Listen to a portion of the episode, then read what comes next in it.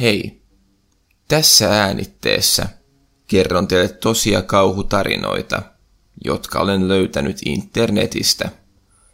Kaikkien tulevien tarinoiden väitetään olevan tosia, mutta koska ne on otettu internetin keskustelupalstoilta, ei niitä voida varmistaa. Mikäli pidät tulevasta sisällöstä ja haluat kuulla lisää, niin kannattaa käydä tsekkaamassa YouTube-kanavani nimellä FinStories. Sieltä löytyy paljon laajemmin vastaavaa sisältöä.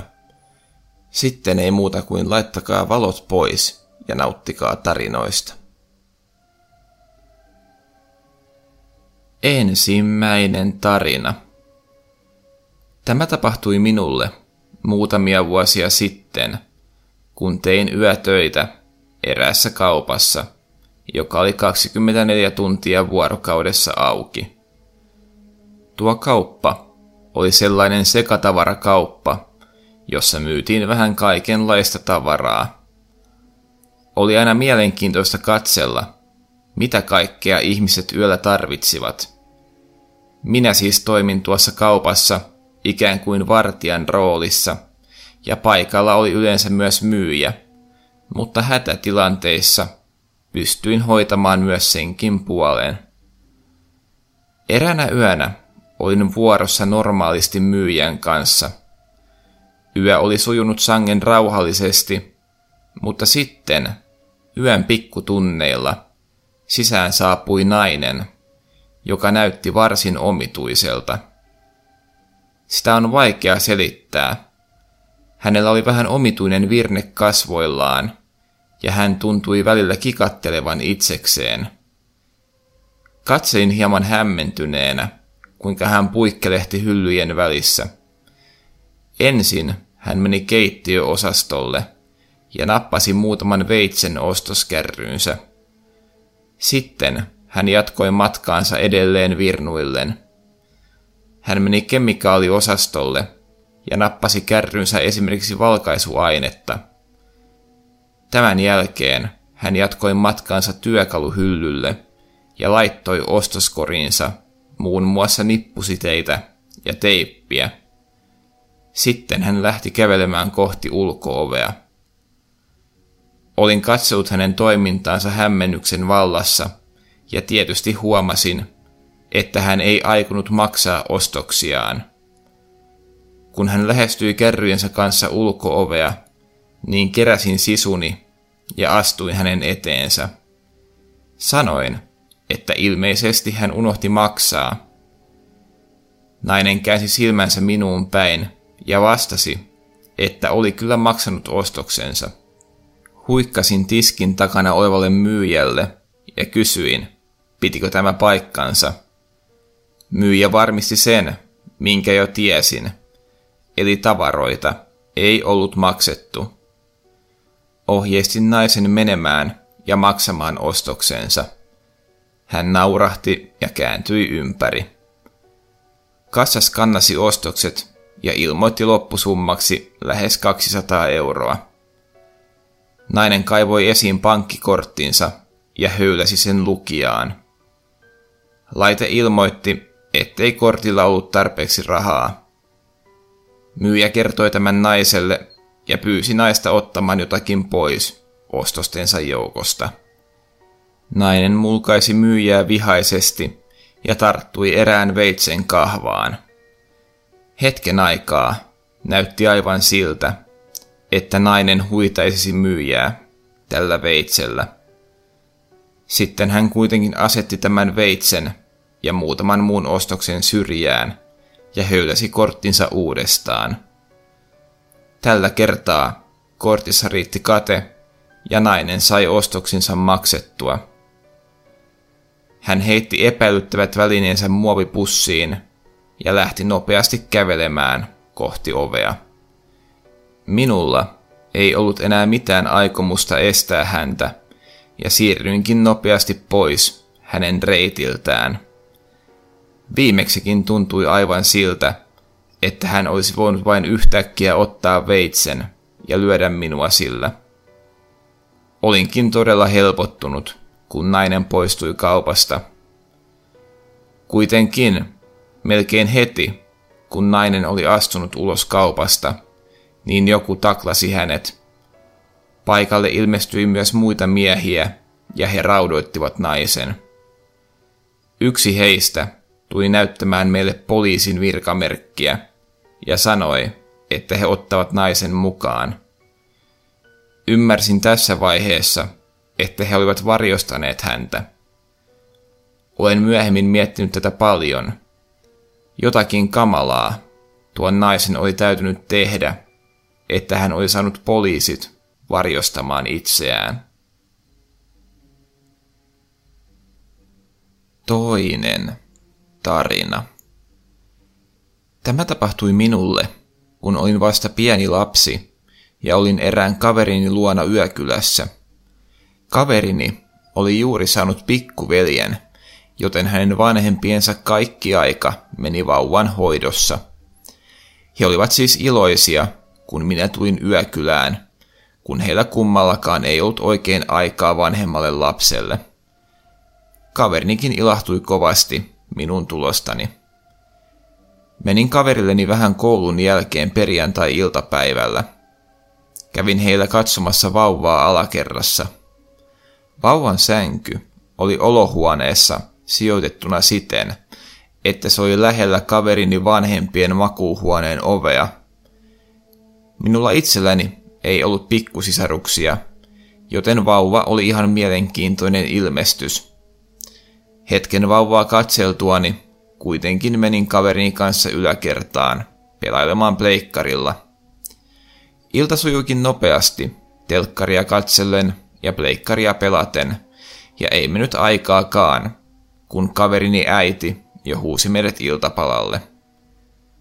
Söimme iltapalan ja kaverini äiti kertoi, että vauva saattaisi herätä yöllä ja alkaa itkeä – Vauva oli kuitenkin aivan heidän makuuhuoneensa oven vieressä, joten jompi kumpi heistä heräisi ja menisi lohduttamaan vauvaa.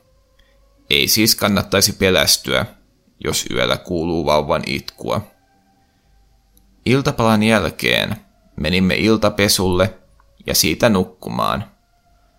Olin etukäteen hieman jännittänyt, että miten saan nukuttua vieraassa paikassa, mutta pian kuitenkin nukahdin kuin tukki.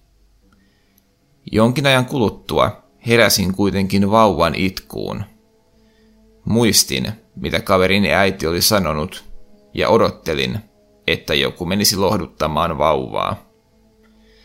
Näin ei kuitenkaan tapahtunut, vaan vauva jatkoi itkemistään. Nousin istuma-asentoon ja vilkaisin kaveriani. Ihmeekseni hän ei ollut herännyt vaikka vauvan itku tuntui minulla melkein kipuna korvissa. Ajattelin, etten tämän takia alkaisi kaveriani herättämään, vaan nousin itse ylös ja menin lasten vaunujen luo. Kun tulin olohuoneeseen, niin näin, että ovi olohuoneesta kaverini vanhempien makuuhuoneeseen oli auki, joten vanhempien olisi kyllä pitänyt herätä lapsen itkuun. Näin ei kuitenkaan ollut tapahtunut. Menin väsyneen askelin vauvan luo ja otin sen kädestä kiinni. Tässä vaiheessa nostin katseeni ikkunaan ja jähmetyin kauhusta. Ikkunan takana oli tumma hahmo, joka katseli suoraan meitä kohti. Se oli varmasti liki kaksi metriä pitkä, sillä oli huppu päässä ja en erottanut kunnolla sen kasvoja. Se vaikutti jotenkin omituiselta. Siitä tuntui huokuvan jotakin todella ikävää. Lähdin hippulat vinkuen juoksemaan pois. Juoksin suoraan takaisin kaverini makuuhuoneeseen ja käperryin peiton alle. Silloin huomasin, että vauva oli lakannut itkemästä. Olin shokissa, enkä tiennyt mitä tehdä. Vähän ajan päästä kuulin, kuinka vauva alkoi uudestaan itkemään. Mutta tällä kertaa kuulin myös, kuinka askeleet menivät vauvan luo, ja joku alkoi lohduttamaan sitä.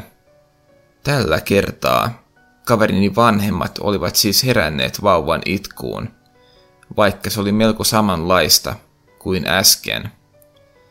Siinä vaiheessa myös kaverini heräsi, mutta nukahti pian uudestaan. Minua sen sijaan ei nukuttanut, ja valvoinkin koko loppuyön. Aamulla menin väsyneenä aamupalapöytään ja kuuntelin, kuinka kaverini vanhemmat puhuivat, että vauva oli yllättävän hiljaa yöllä. En sanonut tähän mitään. En ymmärtänyt, kuka se mies oli ja miten oli mahdollista, etteivät kaverini vanhemmat kuulleet tuota ääntä. Pian vanhempani hakivat minut kotiin. Siellä pystyin nukkumaan univelkani pois. Vaikka tapahtumasta on jo vuosia, niin en ole saanut sitä mielestäni. Miten oli mahdollista, ettei kukaan herännyt vauvan itkuun? Kuinka tuo mies sai sen aikaan? Ja mitä hän ylipäätänsä teki huoneen ikkunan takana? Näihin kysymyksiin saan tuskin koskaan vastausta. Kolmas tarina. Tämä tapahtui minulle eräänä iltana, kun olin ajamassa vanhempieni kotiin. Olen siis jo reilusti täysi-ikäinen ja asun omillani, mutta olin menossa vanhempieni luo kylään. Olin ajanut tämän reitin kymmeniä kertoja ennenkin, ja ajelin oikeastaan täysin omissa maailmoissani, ikään kuin autopilotilla. Kuulemani mukaan juuri tutuilla ja turvallisilla reiteillä tapahtuu kaikista eniten onnettomuuksia, ja tämä matka todisti ainakin tuon väittämän todeksi. Kello lähenteli jo keskiyötä, ja olin todella väsynyt aikaisen herätyksen takia, kun täysin yhtäkkiä mutkan takaa eteeni ilmestyi peura. Reaktioni oli aika hidas, mutta painoin jarrut pohjaan niin kovaa kuin pystyin. Tästä huolimatta osuin peuraan ja tämä lähti nilkuttaen kohti metsää. Pysäköin autoni tien viereen ja tarkastin siihen tulleet vahingot. Vahingot eivät olleet kovinkaan suuria ja pystyisin kyllä jatkamaan matkaani sillä. Aloin kuitenkin miettimään tuon peuran kohtalua. Eläintä ei saisi jättää kitumaan, vaan minun täytyisi varmistua, että se oli kuollut, tai sitten hommata joku metsästäjä paikalle. Otin siis taskulamppuni ja lähdin jäljittämään peuraa. Se vuoti verta, joten jälkeen seuraaminen ei ollut kovinkaan haastavaa. Tunkeuduin taskulamppuni kanssa aina vain syvemmälle metsään. Olin tarponut metsässä ehkä noin viitisen minuuttia, kun valokeilani osui sellaiseen näkyyn, jota en tule ikinä saamaan mielestäni. Periaatteessa löysin peuran, mutta lamppuuni osui vain peuran pää, joka oli leikattu irti ruumiista. Peuran loppuruumis oli vähän matkan päässä, pään takana. Pää oli vieläpä asetettu maahan siten, että se katsoi peuran tulosuuntaan. Katselin näkyä kauhun lamaannuttamana. Olin jonkinlaisessa shokissa, kunnes kuulin metsästä rasahduksen. Tämä sai minut havahtumaan, ja juoksin pois metsästä niin lujaa kuin pääsin. Reitti oli aika pimeä, koska en pystynyt valaisemaan reittiä taskulampulla. Onneksi kuitenkin lopulta pääsin pois, ja vieläpä melko lähelle autoani. Korvissani humisi sen verran, etten osaa varmasti sanoa, seurasiko joku minua. Pian olin onneksi jo autossani ja kaasutin tieheni. Käteni tärisivät, kun ajoin kohti porukoitani. Kertasin tapahtumia mielessäni. Miten joku sattui olemaan metsässä juuri tähän aikaan, ja miksi hänellä oli sellaiset välineet mukanaan, että hän pystyy leikkaamaan peuralta pään irti. Toinen kysymys oli, miksi kukaan ylipäätään tekisi niin. Näitä asioita pohdiskelin, kun ajelin kohti vanhempieni taloa.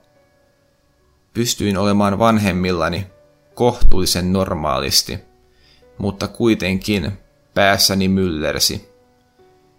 Sen jälkeen olen miettinyt tätä tapahtumaa useasti, kuitenkaan keksimättä sille mitään kovinkaan järkevää selitystä.